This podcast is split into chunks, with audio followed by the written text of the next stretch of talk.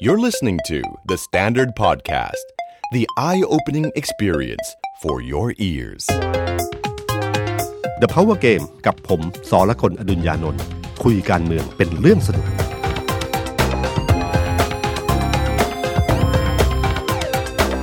สวัสดีครับ ผมสอละคนอดุญญานนท์ สวัสดีครับ ผมออฟพลวุฒิสงสกุลคอนเทนต์ครีเอเตอร์การเมืองเดอะสแตนดาร์ดสวัสดีพี่ตุ้มแล้วก็สวัสดีคุณผู้ฟังนะครับ พี่ตุ้มครับชีวิตนักข่าวเนี่ยมันสอนให้ต้องตื่นเต้นตลอดเวล า เมื่อวันซืนผมยังไประยองอยู่เลย โอ้ ฮะยังเป็นโควิด อีทหารอียิปต์อยู่เลย ครับ กลับมาเอาแล้ว ลาออกสี่กุมาร ปรับคลมอ ออกคอรมอ อืม หรือเรื่องใหญ่พลิกไปทันที ครับ กระแสระยองก็เริ่มดรอปลง ดรอปลง ภายในวันเดียว ครับ นะครับ ก็แต่สองเรื่องนี้มันเป็นเรื่องเดียวกันนะ ในมุมของผมเนี่ย มันเป็นเรื่องของเหมือนกับสิ่งที่เราเคยทำอะไรไปเนี่ยมันก็ได้ผลกลับมา แรงตกเท่ากับแรงสะท้อนเนยครับ ครับ มันเป็นกฎของกฎแห่งกรรม คือกรรมคือการกระทำนะ ฮะ ก็คือว่าทำยังไงมันก็ได้อย่างนั้นนะ เอ้สี่กุมารเขาอุตส่าห์ออกไปตั้งพักการเมืองเลยนะฮะ อ้าวตั้งแล้วเหรอ ครับไม่ใช่ไม่ใช่หมายถึงก่อนหน้าเขาออกไปตั้งพักพลังประ อ๋ ชา อ รัฐ ครับ ฮะผลสุดท้ายแรงตก อันนั้นคือสะท้อนมา ออกคนแรกเล อย อกคนแรก เป็นนั่งร้าน ครับ อเวลาตึกเสร็จแล้วปั๊บเขาก็จะลือนั่งร้านออก อ๋อ นะ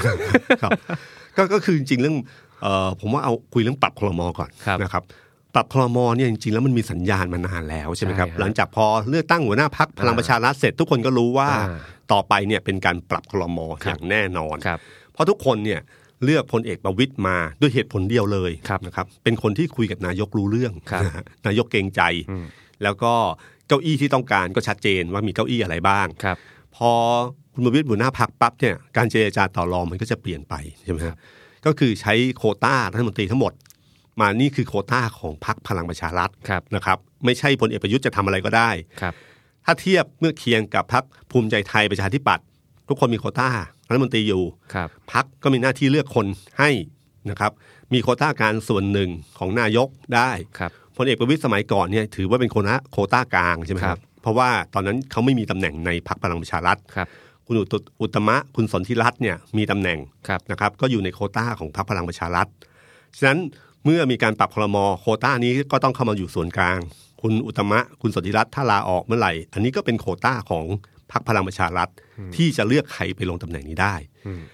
พลเอกประวิตยเดิมที่เป็นโควต้ากลางพลเอกประยุทธ์จะให้ดูแลอะไรก็ได้ ครับ แต่วันนี้เขาคือหัวหน้าพักพลังประชารัฐ ครับ มีเกียรติมีศักดิ์ศรีเทียบเท่าและเหนือกว่าคุณจุลินทร์คุณ อนุทิน ของประชาธิปัตย์ เออ คุณอนุทินของภูมิใจไทย ครับ ฉะนั้นสองคนนี้เป็นรองนายกและควบกระทรวงอื่นด้วย คุณประวิตยก็ควรได้สิ่งเหล่านั้น ครับ เช่นเดียวกันนะ ควบ อันนี้ก็คือรูปแบบที่เขารู้กันอยู่แล้วว่าจะเป็นอย่างนี้นะครับ แต่การเอ่อปรับคลมอนี้ก็ยื้อกันมายาวนานนะยื้อกันมายาวนาน จนวันหนึ่งที่ละเอ่อช่วงที่เอ่อคุย power game เมื่อครั้งที่แล้วนะครับ ก็สี่กุมารยื่นใบลาออก อ่า เออพอยื่นใบลาอ นั้ อน ก คือลาออกจากจากสมาชิกพักพลังประชารัฐ ใช่ครับ ยังไม่ลาออกจากรัฐมนตรี ครับ นะครับ แต่ก็เป็นสัญญาณละนะครับ ก็คือหลบหลังพลเอกประยุทธ์ละ เป็นโควต้าของพลเอกประยุทธ์แล้วว่าจะทำยังไงกับเขา ครับ เพราะเขาไม่ได้อยู่กับพลังพลังประชารัฐแล้ว ครับ ในขณะเดียวกัน วันนั้นเนี่ยสิ่งที่น่าสนใจที่สุดก็คือ เป็นวันที่พลเอกประยุทธ์เนี่ยประชุม ซึ่งการประชุมเนี้ประชุมมีพลเอกประวิตยด้วย พอมีข่าวเรื่องสีกุมารลาออกจากพักปุ๊บ ครับ พลเอกประยุทธ์ออกมาแถลงข่าวนะฮะซึ่งวันนั้นเนี่ยเราจัดรายการไปก่อน ครับ นะฮะแต่สิ่งที่ผมสังเกตเห็นชัดเจนก็คือว่า คือพอมันมีไลฟ์ปั๊บเราก็ดูภาษาท่าทาง ครับ พลเอกประยุทธ์เนี่ยนะครับเพิ่งประชุมกับร่วม ซึ่งมีพลเอกประวิตยอยู่ด้วย รู้ว่ามีการลาออก ออกมาแถลงข่าวเนี่ย ไม่ได้บังเลยนะฮะ ทุกทุกอย่างเนี่ยชัดเจนมากว่าก็เป็นเรื่องปรับพลมอ ก็มีคนอื่นทำงานแทแทนได้ แล้วก็ไม่ต้องเปลี่ยนแปลงอะไรต่างไม่มีท่าทีเลยครับ และที่สำคัญที่สุดก็คือ เมื่อนักข่าวถามว่า แสดงว่าสามปอเนี่ยจะไม่มีอะไรทำให้เอ่อเกิดความแตกแยกกันได้ใช่ไหม ครับ นะครับ สิ่งภาพที่เราเห็นก็คือว่าพลเอกประยุทธ์ยืนนิ่ง อึ้งไปพักหนึ่ง จนนักข่าวแซวว่าโอ้โหอึ้งนานเลย แล้วพลเอกประยุทธ์ก็บอกว่าเป็นไปไม่ได้แล้วก็โบกมือยุติการให้สัมภาษณ์ คือถ้าถ้าตอบทันทีว่าเป็นไปไม่ได้ มันคือเป็นไปไม่ได้ ครับ แต่ถ้าอึ้งไปแล้วเป็นไปไม่ได้ มันแสดงว่า เป็นไปได้ คือภาษาท่าทางชัดมากเลยครับ แม้ว่าในช่วงนั้นเนี่ยมันต้องมีอะไรบางอย่าง สิ่งที่ผมสังเกตเห็นก็คือ ขณะที่เราเห็นว่าเวลาสัมภาษณ์พลเอกประวิตยเรื่องการปรับคลมอทีใดนะครับ ครั้งใดก็ตามที ครับ พลเอกประวิตยไม่ได้พูดว่าไม่รู้ไม่รู้นะ อ่า พลเอกประวิตยจะบอกว่าแล้ว แต่นาย ท่าน ก นายกเป็นอำนาจนายก เป็นอำนาจเดียวนายกตลอด แต่ผมว่านี่คือเบื้องหน้า ครับ เบื้องหลังไม่น่าจะใช่แล้วล่ะ ดูปฏิกิริยาของพลเอกประยุทธ์ที่ออกมาครั้งเนี้ย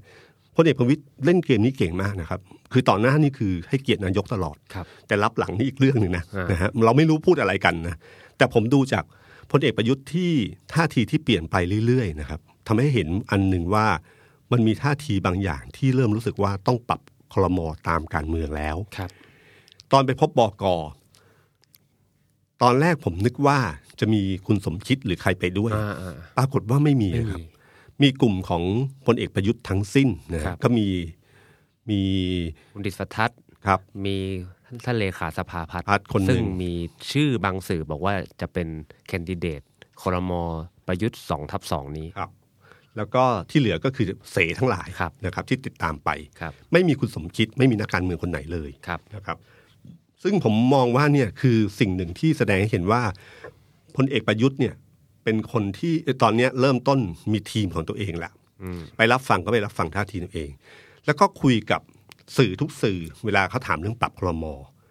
แล้วก็บอกว่าถ้าลาออกแล้วใครจะทำแทน เขาก็จะพูดตลอดเวลาว่า รองนายกรักษาการก็ได้ หรือแม้สุดท้ายแล้วปลัดกระทรวงก็ดูแลได้ ครับ คือแสดงท่าทีไม่มีท่าทีปกป้องเลยนะครับ จนวันหนึ่งหลังจากที่ไประยองเนี่ยก็ได้ไลน์ไปหาคุณสมคิด ครับ นะครับ ข้อความที่ออกมาก็คือบอกว่า รู้สึกลำบากใจ รู้สึกแย่ ไม่รู้จะพูดหน้าต่อหน้าอย่างไร อืมโรแมนติกเหมือนกันนะฮะ ครับ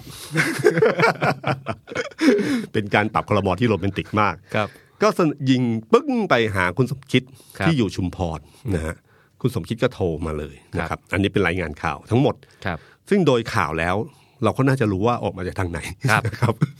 นะครับพลเอกประยุทธ์คงไม่ให้ดูลายเท่าไหร่ ก็ คือพอออกมาเสร็จปั๊บเนี่ย แล้วก็หลังจากนั้นก็มีการสนทนากัน ก็คุณสมคิดก็พร้อมที่จะลาออกอะไรเงี้ยครับ แล้วก็พลเอกประยุทธ์เองเนี่ยก็บอกให้รู้เลยว่าตัวเองก็ลำบากใจนะ แต่มันต้องเป็นไปทำการเมืองอะไรต่างๆเนี่ยพลเอกเออคุณสมคิดก็เข้าใจนะครับ หลังจากนั้นปั๊บวันรุ่งขึ้นก็ละยื่นใบลาออกเลย ครับ สี่คนนะครับ สิ่งหนึ่งแล้วก็พลเอกเอ่อคุณเอ่อพลเอกประยุทธ์เนี่ยนะครับให้สัมภาษณ์วันนี้นะครับว่าให้สัมภาษณ์ตอนที่ไปศรีสะเกดมันมีคำหลายคำที่ผมรู้สึกว่านี่คือตัวตนของพลเอกประยุทธ์นะครับ คือเขาเป็นนายทหาร ครับ เขาก็บอกอยู่ตลอดเขาบอกว่าเนี่ยเป็นทหารเนี่ยเวลาทำงานกับใครก็มีความผูกพัน แล้วก็สมคุณสมคิดเนี่ยทำงานร่วมกันมา 5 ปี แล้วก็สำเร็จงานขั้นต้นแล้ว ในการวางพื้นฐานต่างๆ ยอมรับว่าเสียดาย แต่ทั้งหมดก็มีความจำเป็นด้วยความสำคัญทางการเมือง แล้วก็ยอมรับเลยว่าตนเองอ่ะไม่คุ้นเคยกับเรื่องแบบนี้ แต่ต้องตัดสินใจแล้วก็จากกันด้วยดีนะครับ ครับ ซึ่ง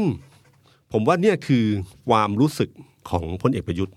พลเอกประยุทธ์เนี่ยเป็นคนที่เขาไม่ได้ชอบทำงานกับคนใหม่ ๆ ที่ไม่รู้มือนะ อืม จริงๆ มันเป็นพื้นฐานของทุกคนทุกคนที่ชอบทำงานกับคนที่รู้มืออยู่แล้ว อ่าน นะฮะกลุ่มนี้ก็เป็นกลุ่มที่รู้มือกันอยู่พอสมควร ครับ นะฮะพอพอเกิดเหตุขึ้นมาปั๊บเนี่ยพลเอกประยุทธ์เองก็คิดว่าเขาก็ไม่ได้อยากเปลี่ยนเท่าไหร่ แต่เขารู้แล้วกระแสการเมืองทั้งหลายทั้งหลายเนี่ย จากการก่อตั้งพรรคพลังประชารัฐด้วยรูปแบบเช่นนี้ มันต้องมาเป็นอย่างนี้แหละครับ ครับ นี่คือกฎแห่งกรรมซึ่งเป็นการกระทำนะฮะเพราะว่าก่อตั้งพรรคมาแบบไหน มันก็ต้องเป็นแบบนั้น ครับ นะครับ สุดท้ายแล้วก็มีกลุ่มก้อนที่เกิดขึ้น แต่ประเด็นที่น่าสนใจก็คือว่าการเจราจาต่อรองปรับคลมอครั้งนี้จะเป็นยังไงอืมเพราะว่ามันมีชื่อของคนนอก ที่ชัดๆเนี่ยสองคน ครับ สื่อหนังสือพิมพ์เนี่ยเขา ครั ก็ บ รายงานหลายคน แต่จะมีแค่สองชื่อเท่านั้นที่ทุกสื่อเนี่ยรายงานตรงกันเลย ครับ ก็ก็ชื่อแรกก็คุณไพลินชูโชติถาวร อีกชื่อหนึ่งก็เป็นคุณปรีดีดาวฉาย ส่วนที่เหลือเนี่ยจะกระจัดกระจาย ครับ สายรัฐก็ลงสองชื่อกรุงเทพธุรกิจลง ใช่ สี่ห้าชื่อบางเดนิวมีหม่อมเต่าด้วย เป็นรองนายกงงเลย มาจากไหน ครับก็ตอนนี้ช่วงนี้เป็นช่วงที่สนุกนะโผล่คอรมอจะปลิวว่อนว่ามีใครบ้าง แต่พลเอกประยุทธ์เองก็พูดค่อนข้างชัดว่า บางรายชื่อเนี่ยติดต่อไปเขาไม่ก็ไม่รู้ว่าเขาจะมาหรือเปล่า ครับ นะฮะ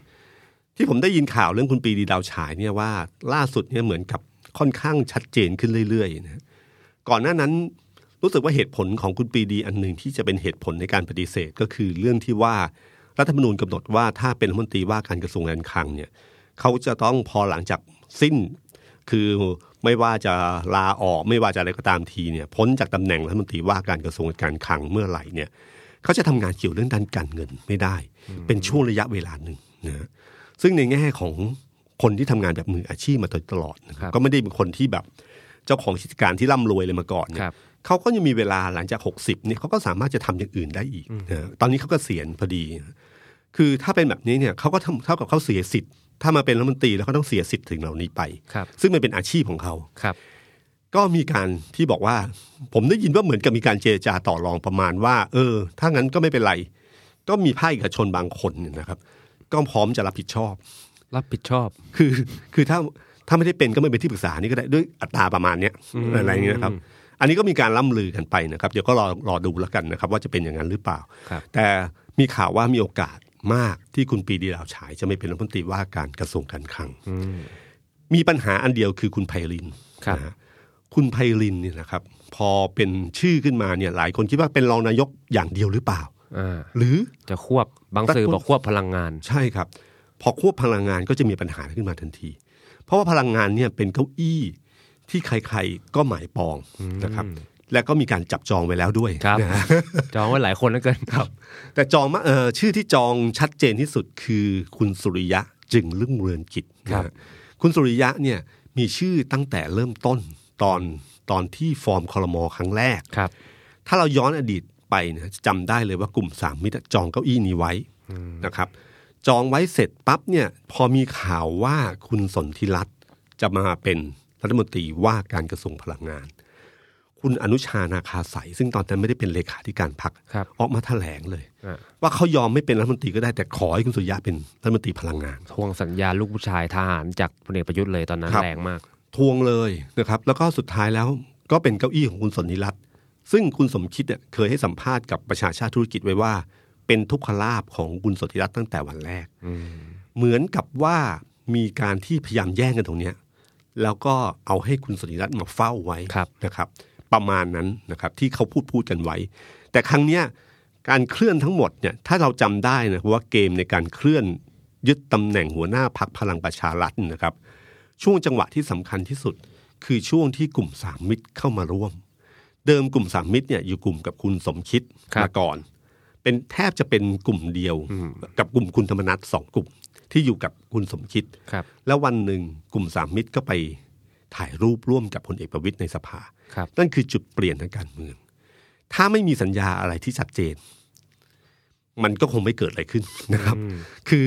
การเมืองเนี่ยบางทีเอ่อที่แถลงมาก็เรื่องหนึ่งแต่ระหว่างเจรจาต่อรอง ผมเชื่อว่าต้องมีความชัดเจนอยู่พอประมาณ ครับ แล้วพลเอกประวิตยเนี่ยนะครับ เป็นคนหนึ่งที่ในช่วงฟอร์มคอรมอถ้าเราจำได้นะเป็นคนที่รักษาคำมั่นสัญญา ครับ เขาไปสัญญากับภูมิใจไทยไว้ ว่าถ้ามาร่วมรัฐบาลจะได้สองกระทรวงนี้นะครับ อสาธารณสุขกับคมนาคม ไปสัญญากับประชาธิปัตย์ว่า ถ้ามาร่วมกับ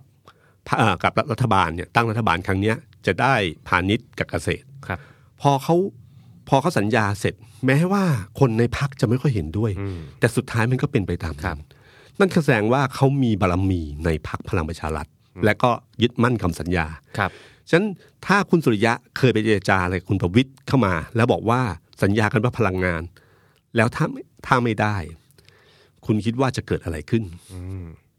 มันต้องมีความปั่นป่วนอะไรบางอย่างแน่นอนเลย ครับ นะครับ ไม่ว่าปั่นป่วนระหว่างคุณสุริยะกับคุณประวิทย์หรือคุณประวิทย์กับคุณประยุทธ์เพราะมันเหมือนกับไปสัญญาใครไว้ แล้วน้องมาทำอย่างนี้ได้อย่างไรอะไรเงี้ยนะครับ ซึ่งซึ่งเหล่านี้เป็นเรื่องที่น่าติดตามต่อว่าเป็นยังไง ครับ วันเนี้ยมันมีข่าวลือออกมา บอกว่าคุณสริสุริยะได้ข่าวนี้แล้วไม่พอใจ อ่า ก็เลยมีการจะก่อวอร์ด ก็ก็ล่าสุดก็โต้เลยว่า มีการชกใต้เข็มขัด ผมอ่านดูใครไปชกแก อ๋อ คนในพัก หมายความว่าเรื่องที่ให้คุณประวิทย์มานั่งหัวหน้าพัก จะเจรจาให้ทุกคนอยู่ในความสงบรัก กัน ตีกันตั้งแต่วันนี้ วันแรกเลย เป็นวันแรก วันที่เริ่มสัญญาณปรับพลมอเนี่ย ตีกันเลย ชกกันเลย มันเหมือนเข้าที่ระวัง แล้วก็ ไป ไป พอลาออกสี่คนรับไป ครับ ทุกคนวิ่งเข้าหาเป้าหมายทันทีนะครับ ก็วันนี้มันมีข่าวลือมาเป็นรายงานข่าวในหน้าในในสื่อครับว่า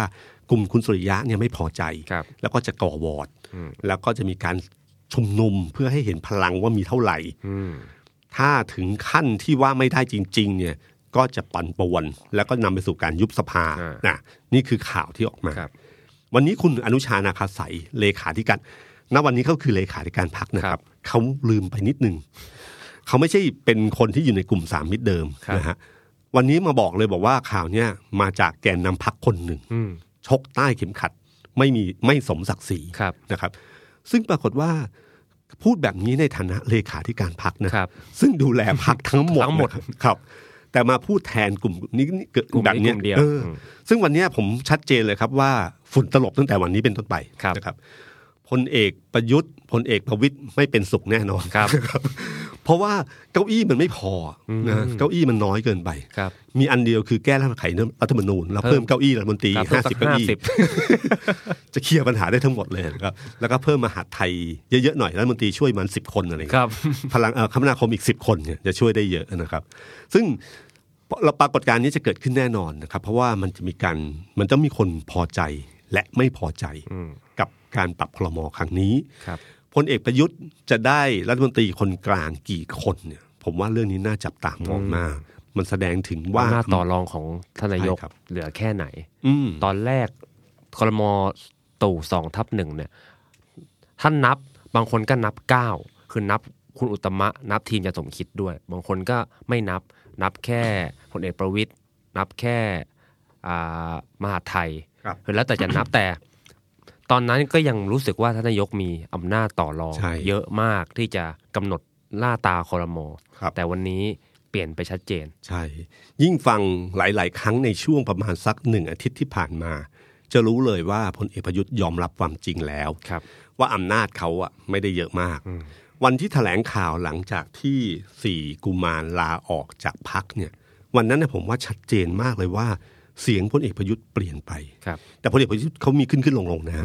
คือวันไหนขึ้นมา อีกอย่างหนึ่งอีกวันหนึ่งก็ลงอีกอย่างหนึ่งได้ ครั นะ บ แล้วอีกสักพักมันก็ฮึดขึ้นมา จ อีกรอบ ริงๆไม่ หนึ่ ต้องวันแล้วฮะ จริง ๆ ขึ้นเวทีเสียงอย่างหนึ่งลงเวทีก็เสียงอีกอย่างหนึ่งได้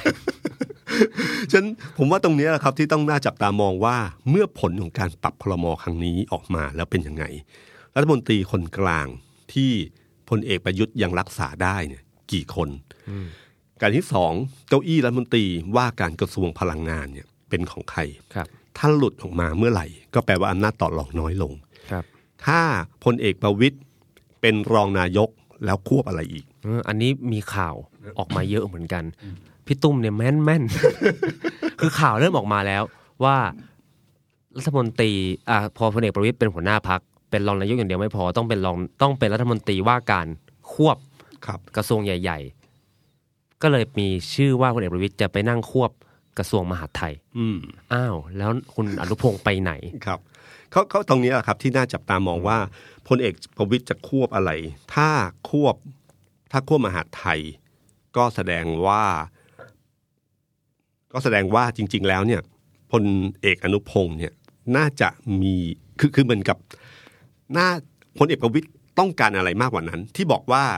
เอ่อสามปอรู้กัน มันจะไม่จริง ครับ ถ้าพลเอกประวิตยเพิ่มอะไรขึ้นมาอีก ไม่ว่าจะเป็นมหาดไทยหรือสำนักงานตำรวจแห่งชาติ หรืออกลาโหม ครับ แต่ถ้าสังเกตให้ดีนะครับพลเอกประยุทธ์เนี่ยป้องกันตำแหน่งรัฐมนตรีกลาโหมเต็มที่นะค ครั รั บบ ครับ ที่เขาพูดถึงเรื่องความมั่นคงเลยขึ้นมาอันหนึ่งแล้วนักข่าวถามว่าอ๋อแสดงว่าจะมีการปรับ ปรับ เปลี่ยนรัฐมนตรีกลาโหมเหร เขา อ ตอบทันทีเลย แล้วผมทำไม่ดีตรงไหน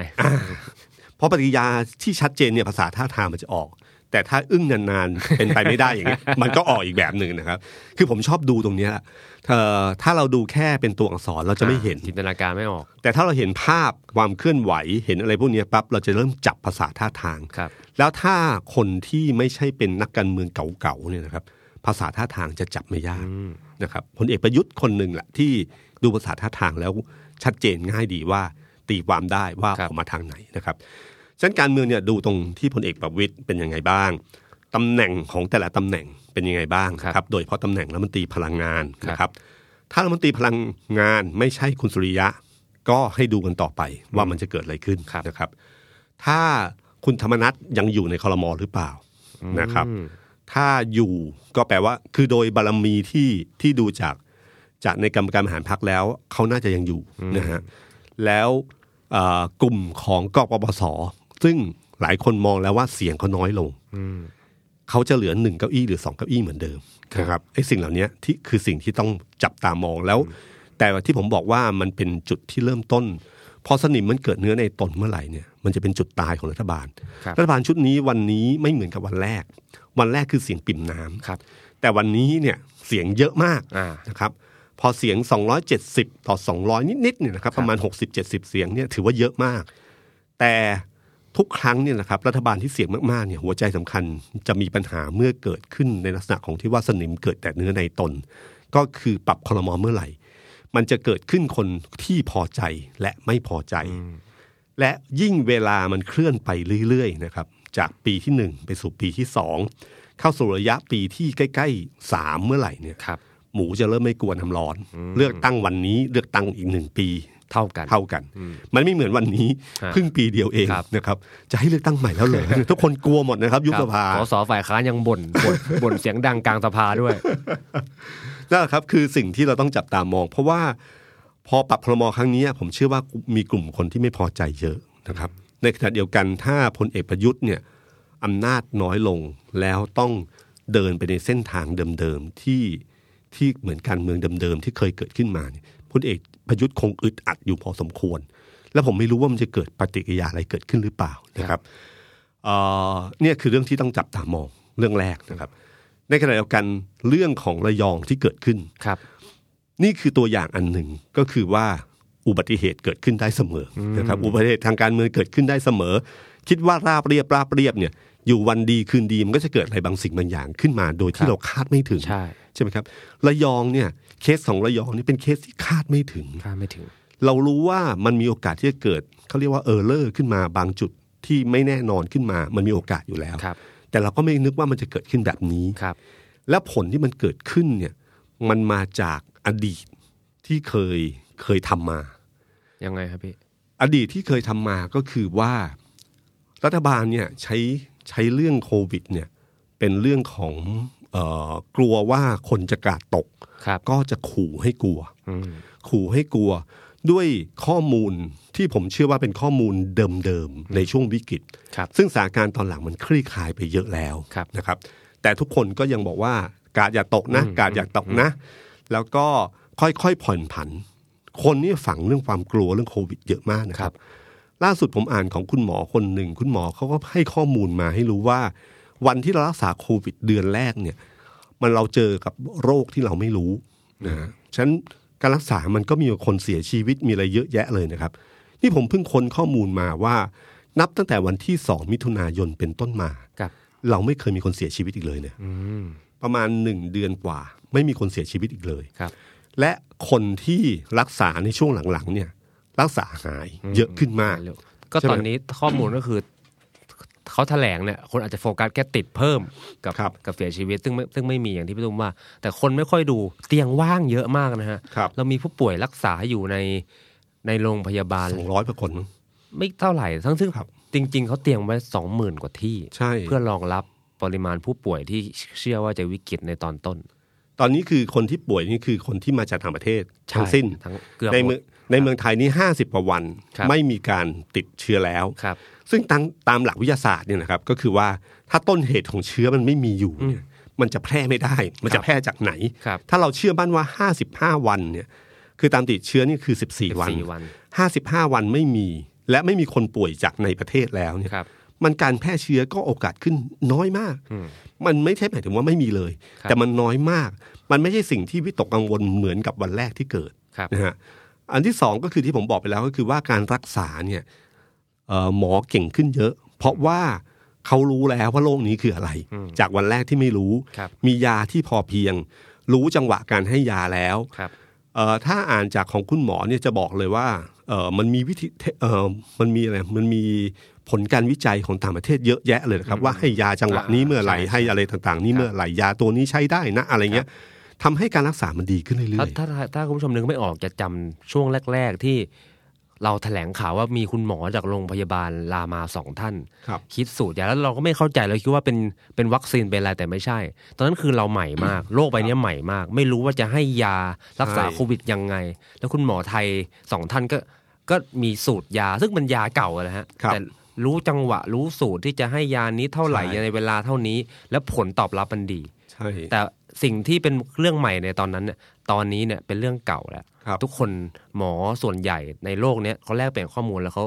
เขาจัดการมันได้พอสมควร นายกตอนไประยองเมื่อวาน ครับ นะครับนายกก็พูดคำนี้เลย บอกว่าเดี๋ยวนี้รักษาหายแล้วรักษาหายเป็นสักเป็นสามพันกว่าคนแล้วเรา ครับ หมอเราดีมาก อืม คือณวันนี้ด้วยวิทยาศาสตร์หลักวิทยาศาสตร์พื้นฐานเนี่ยมันก็คือว่ามันไม่น่ากลัวขนาดนั้นแล้วนะครับ เรามีระบบสาธารณสุขที่รองรับเยอะแล้วนะครับ มันก็เป็นเหมือนกับโรคเอ่อโรคโรคหนึ่งที่ยังเพียงแค่ว่าไม่มีวัคซีนในการที่จะป้องกันมัน ครับ แต่ถ้ารักษาเรามีกระบวนการรักษาระบบที่ดีพอสมควรแล้ว ครับ พิสูจน์มายาวนานพอสมควร แต่เนื่องจากเราฝังสิ่งเหล่านี้ไปเรื่อยๆอะครับ มันเหมือนกับตีเด็กเรื่อย ครับ ตีจนให้กลัวทำผิดนิดเดียวก็ตี แล้ววันหนึ่งบอกว่าให้กล้าคิดบ้างสิ อ้าว เด็กก็คงงงๆอยู่เหมือนกันนะครับ เพราะว่าเจอไม่ไม่ไม่เลียวหัวตลอดเวลา ฉะนั้นไอ้สิ่งเหล่านี้ที่เป็นปรากฏการณ์ของความกลัวที่เกิดขึ้น พอวันหนึ่งมันเกิดเหตุขึ้นมานะพอเกิดเหตุขึ้นมาของกรณีของทหารอียิปต์ ครับ ซึ่งกรณีของทหารอียิปต์เนี่ยนะครับ คืออันนี้เป็นเป็นเขาเรียกอะไรเป็นข้อยกเว้นที่เกิดขึ้นไม่ว่าเรื่องการทูตหรือเรื่องการทหารที่เกิดขึ้น คนเนี่ยจะมองสองอย่างเนี้มันเหมือนเป็น VIP เป็นอภิสิทธิชน ครับ ที่เข้ามาตามช่องทางพิเศษ ครับ นะครับ ซึ่งทูตเราพอเข้าใจได้ อ่าน นะครับ แต่ทูตเนี่ยมันก็มีกระบวนการ ซึ่งเขาควรจะดูได้ละเอียดกวันนี้นะครับ ส่วนกรณีของทหารอียิปต์เนี่ยชัดเจนมากนะครับ ที่คุณหมอทวีสินแถลงว่า คือเขาเตรียมไว้ที่สุวรรณภูมิ ผมไม่รู้ว่าใครอนุมัติให้ไปลงที่ อุตภเปา อุตภเปาซึ่งไม่มีความพร้อมที่เพียงพอ ครับ ไม่มีโรงแรมที่ชัดเจนว่าจะให้พักที่นี่ได้ ครับ ให้สถารทูตติดต่อเอง อืม ไม่มีระบบการควบคุมที่ไม่ให้ออกจากโรงแรม ครับ สุดท้ายทหารกลุ่มนี้ก็ไปเที่ยวที่ห้างสองห้าง แล้วก็มีคนหนึ่งติด อ่า จากเออของเออสาธารณสุขไทยจะขอตรวจเชื้อก็ไม่ยอมให้ตรวจ ครับ จนสุดท้ายต้องประสานกับฐานทูตอียิปต์มาถึงตรวจได้นะครับ ซึ่งกระบวนการเหล่านี้เนี่ยทำให้คนคนรู้สึก โดยเฉพาะคนประยอง พอเกิดข่าวนี้ขึ้นมาปุ๊บมันเกิดปัญหาทันที คุณต้องต้องอย่าลืมนะครับว่า วันนี้ไม่ใช่วันแรก ๆ ธุรกิจปกติแล้วมีปัญหา อ่า แต่ธุรกิจมันซบเซามายาวนานสี่ห้าเดือนท่องเที่ยวนี่มันมันเป็นวิ ศู กฤต นย์อะ ใช่ครับ มันเป็นรายได้เป็นศูนย์มาหลายเดือน ครับ อยู่ดีก็ฟื้นขึ้นมานิดเดียว อ่า แล้วก็เกิดเหตุขึ้น เพิ่งมาสองอาทิตย์เองอะเปิดเมื่อหนึ่งกรกฎาเอง ครับ ฟื้นมาเพิ่งสองอาทิตย์นี่เอง ครับ ซึ่งมีรายได้เงินเข้ากระเป๋า ครับ แล้ววันหนึ่งก็เกิดเหตุขึ้นมา ที่เขาไม่ได้ทำ อืม คนอื่นทำ ครับ คนอื่นทำเนี่ยมาจากข้อบกพร่องของของเออของหน่วยงานรัฐ ครับ ที่ที่สั่งให้คนอื่น อย่ากาดตก แต่ตัวเองกาดตกเองพอเกิดเหตุขึ้นมาปั๊บเอ่อสิ่งที่เกิดขึ้นก็คือธุรกิจแย่ลงทันที ครับ การเลิกจอง ผมเจอมีน้องคนหนึงทำโรงแรมใหญ่อยู่ที่ระยอง บอกว่ายอดเลิกจองของเขาเนี่ยวันละล้าน โอ้โห คือสองแค่สองวันเนี่ยไปแล้ว ครับ ครับ อื่นๆ เพียบหมดเลยครับ จังหวัดอื่นๆ โดนด้วย คนไม่ใช่แค่นั้นนะครับ ในกรุงเทพพอเกิดเรื่องของลูกทูตขึ้นมาเนี่ย ปรากฏว่าธุรกิจในกรุงเทพนี่วิตกจริตกันหมดเลย ครับ คนไม่ออกมาค้าขายเออคนไม่ออกมาจับจ่ายใช้สอย ครับ ร้านอาหารบางร้านล้างไปเลย ผมมีน้องคนหนึ่งที่ทำร้านอาหารอยู่ที่เยาวราชบอกนึกไม่ถึงหกโมงเย็นไม่มีคน ซึ่งมันเป็นปรากฏการณ์ที่ไม่เคยเกิดขึ้นอุตสาห์ดีขึ้นมาพักหนึ่งแล้ว ครับ คนตื่นตระหนกไปหมดเลยครับ ที่สำคัญที่สุดก็คือคนระยองที่นายกไปเมื่อวานเนี่ยคือนายกก็แก้เกมเร็วนะครับ อ่า ที่ไปเลย ครับ นะครับ หลังจากที่พลาดในวันแถลงข่าว ครับ ขอโทษด้วยแล้วกัน นี่ ภาษาท่าทาง ครับ คือถ้าเราเราเวลามีเราคุยกันเราทะเลาะกัน แล้วผมบอกเอยเอยเอยเออออฟผมขอโทษก็แล้วกัน ก็คือใจไม่ได้ขอโทษ แสง ผมไม่ได้ ว่ บอก ผมไม่แน่ใจว่าท่านนายกเคยง้อภรรยาหรือเป ล่า พูดแบบนี้เนี่ยตายแน่ ขอโทษก็แล้วกัน ครับ บาป จบเลย นะครับคือคือคำว่าขอโทษก็ขอโทษ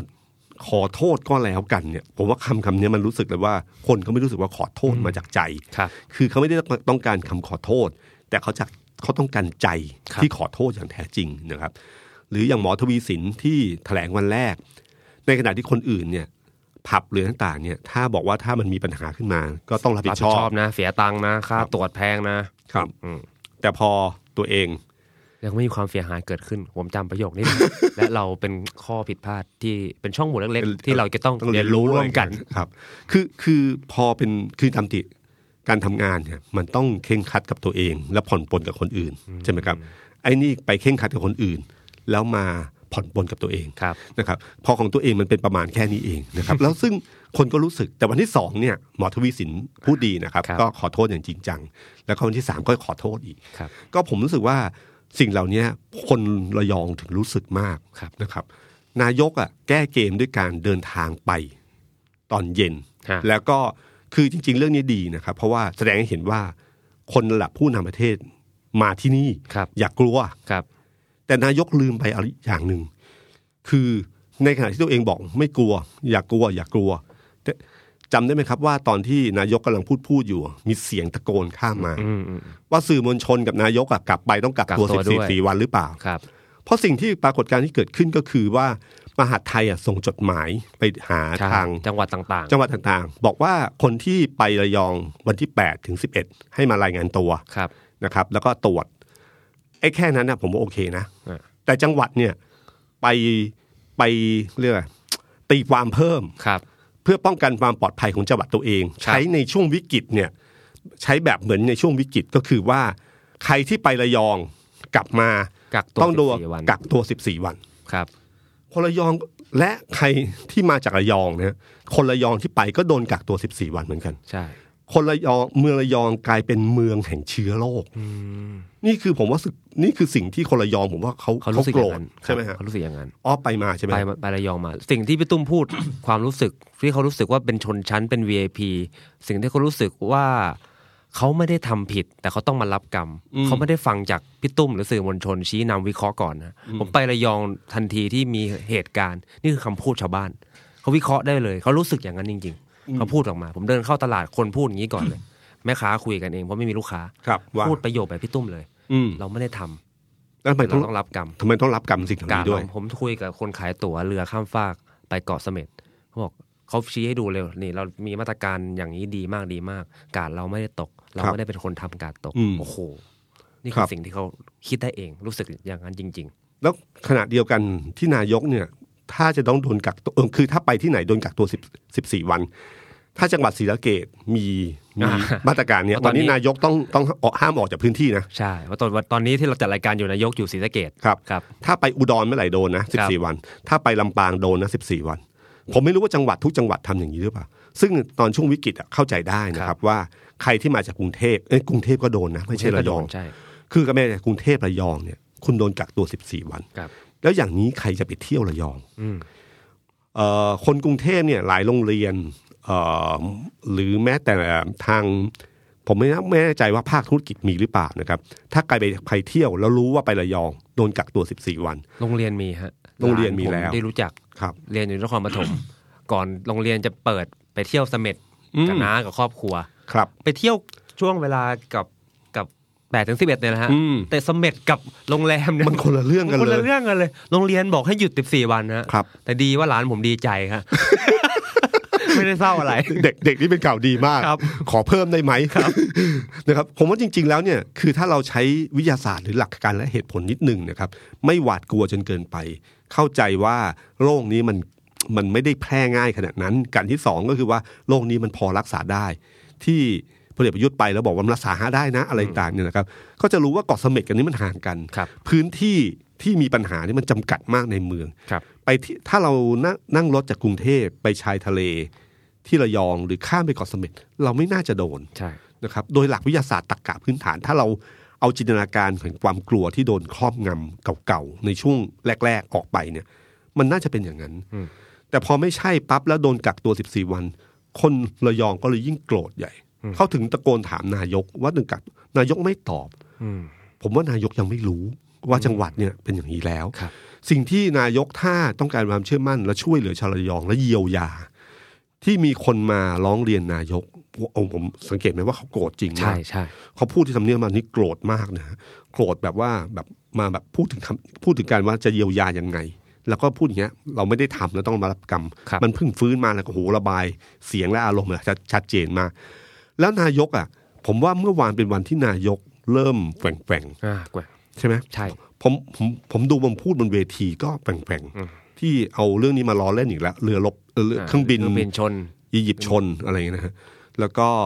สุดท้ายแล้วก็ออกมาพูดกับนักข่าว พูดถึงว่าเยียวยาอะไรที่ที่อาราวาสว่า ใช่ใช่ เออรู้สึกว่าทำไมต้องเยียวยาทำไมต้องเยียวยาอะไรเงี้ยแล้วไม่รู้ใครไม่รู้บอกทำให้สี่โมงเย็นถึงบินไปที่ระยองซึ่งก็แก้เกมได้ระดับหนึ่ง ครับ แต่ผมว่าไอ้สิ่งที่นายกช่วยเยียวยาได้หนึ่งคือ ช่วยบอกผู้ว่าทุกจังหวัด ให้เลิกใช้เรื่องนี้ได้ละว่าที่คุณไปเที่ยวระยองช่วงนี้แล้วโดน 14 วันสองไอเดียของหมอเลียบดี อังคารหน้าไปประชุมที่ระยอง ระยองเลย ใช่ อ่า จบแค่นี้เองไปไปนิดเดียวเอง ครับ ไปประชุมที่ระยอง อืม แค่นี้เป็นสัญลักษณ์ที่ดีมากแล้ว ผมว่านี่คือการเยียวยาและช่วยเหลือได้อย่างจริงจัง ครับ แล้วก็เป็นสัญลักษณ์ที่ชัดเจนนะคือสิ่งเหล่านี้ที่ผมว่าเป็นบทเรียนข้อหนึ่งที่ทีมงานของรัฐบาลเออของทีมงานหมออะไรก็ตามที ควรเรียนรู้ว่าควรให้ข้อมูลใหม่กับคนได้แล้ว อืม อย่ากลัวจนเกินเหตุ ครับ เพราะว่าถ้าปล่อยให้อาณาจักรความกลัวเป็นแบบเดิมๆเนี่ย คุณฟื้นเศรษฐกิจยากมากเลยนะครับ ครับ คุณจะ คุณจะต้องคิดว่าเอ่อผู้ผู้ป่วยทั้งหมดเนี่ยทุกวันต้องเป็นศูนย์ ซึ่งมันไม่ควร ใช่ มันไม่ต้องขนาดนั้นก็ได้ห้าสิบคนรับได้ไหมหกสิบคนรับได้ไหมร้อยรับ หาตัวเลขมาบางตัวเลขที่ให้เป็นมาตรฐานให้คนรู้ว่าถ้าแค่เนี้ยเราคุมได้สบายมาก ใช่ เรารักษาโรคได้ เราเอาสถิติใหม่ ๆ มาเลยว่า เมื่อสองเดือนสองเดือนหลังจากเอ่อจากวันนี้นะครับ ย้อนหลังไปสองเดือนเนี่ย อืม คนไข้ที่เข้ามาเรารักษาหาย อืม ภายในเวลาเท่าไหร่ ใช่ ให้คนไข้เหล่านั้นได้พูดว่าไม่เป็นไรมาก ใช่ หมอดูแลได้ดี อืม ฉะนันความหวาดกลัวตรงนี้มันจะลดน้อยลง นั่นคือการยึดหลักวิทยาศาสตร์ แต่ทุ ใช่ค ก รับ วันนี้รู้สึกว่าหมอจะยึดหลักผู้มีอำนาจกอดผลงานโค วิด แน่นไปหน่อย ใช่ครับ พอเอาเรื่องนี้มาเป็นผลงานว่าต้องศูนย์ศูนย์ศูนย์ศูนย์ศูนย์เนี่ยมันเป็นสองด้านเนะครับ เศรษฐกิจเนี่ยนะครับ พอมันฟุบไปเนี่ยมันเหมือนก่อกองไฟนะก่อกองไฟมันยากนะครับ มันไม่ใช่จุดเตาแก๊สนะครับ ครับ แล้วถ้าอย่างเช่นระยองเนี่ย วูบไปอีกรอบหนึ่งเนี่ย วูบในจังหวะที่เขาเขาจะตายอยู่แล้วนะครับ คุณผ่านเดินผ่านทะเลทรายมาหลายวันมากเลย หลาย ครับ เดือนมาก ครับ ได้น้ำมาหยดหนึ่งแล้วขาดน้ำอีกรอบหนึงมันโอกาสมันจะไปเร็วมากเลยนะครับ แล้วมันยังจะเป็นเรื่องภาวะเศรษฐกิจอะไรที่ตามมาอีกเนี่ย คือถ้าเรื่องนี้แก้ไขไม่ได้นะครับ แล้วปล่อยให้อาณาจักรของความความกลัวเนี่ย เหมือนเป็นเหมือนกับภาวะวิกฤตในวันแรกเนี่ยนะครับ มันมีโอกาสฟื้นมันยากมาก ฉะนั้นผมว่าต้องให้ข้อมูลใหม่ได้แล้วนะครับ ยอมรับความจริงว่าเศรษฐกิจจะฟื้นได้คุณจะต้อง แลก ไม่ กับ กลัว ตรง มา นี้ กัน อืม ใช่ครับ ครับ ครับ นี่คือที่ผมบอกครับมันคือกฎแห่งกรรม คือกรรมคือการกระทำทำอะไรปั๊บผลมันก็จะเกิดขึ้นวันนี้นะครับ ฉะนั้นเรื่องบางเรื่องเนี่ยครับสำหรับเอ่อสำหรับนายกเนี่ย ก็ต้องบอกว่าอย่ากกลัวในสิ่งที่จะต้องกล้า แล้วอย่ากกล้าในสิ่งที่ต้องกลัวนะครับ สวัสดีครับ สวัสดีครับ The Standard Podcast เปิดหูเปิดตา เปิดใจ เปิดโลก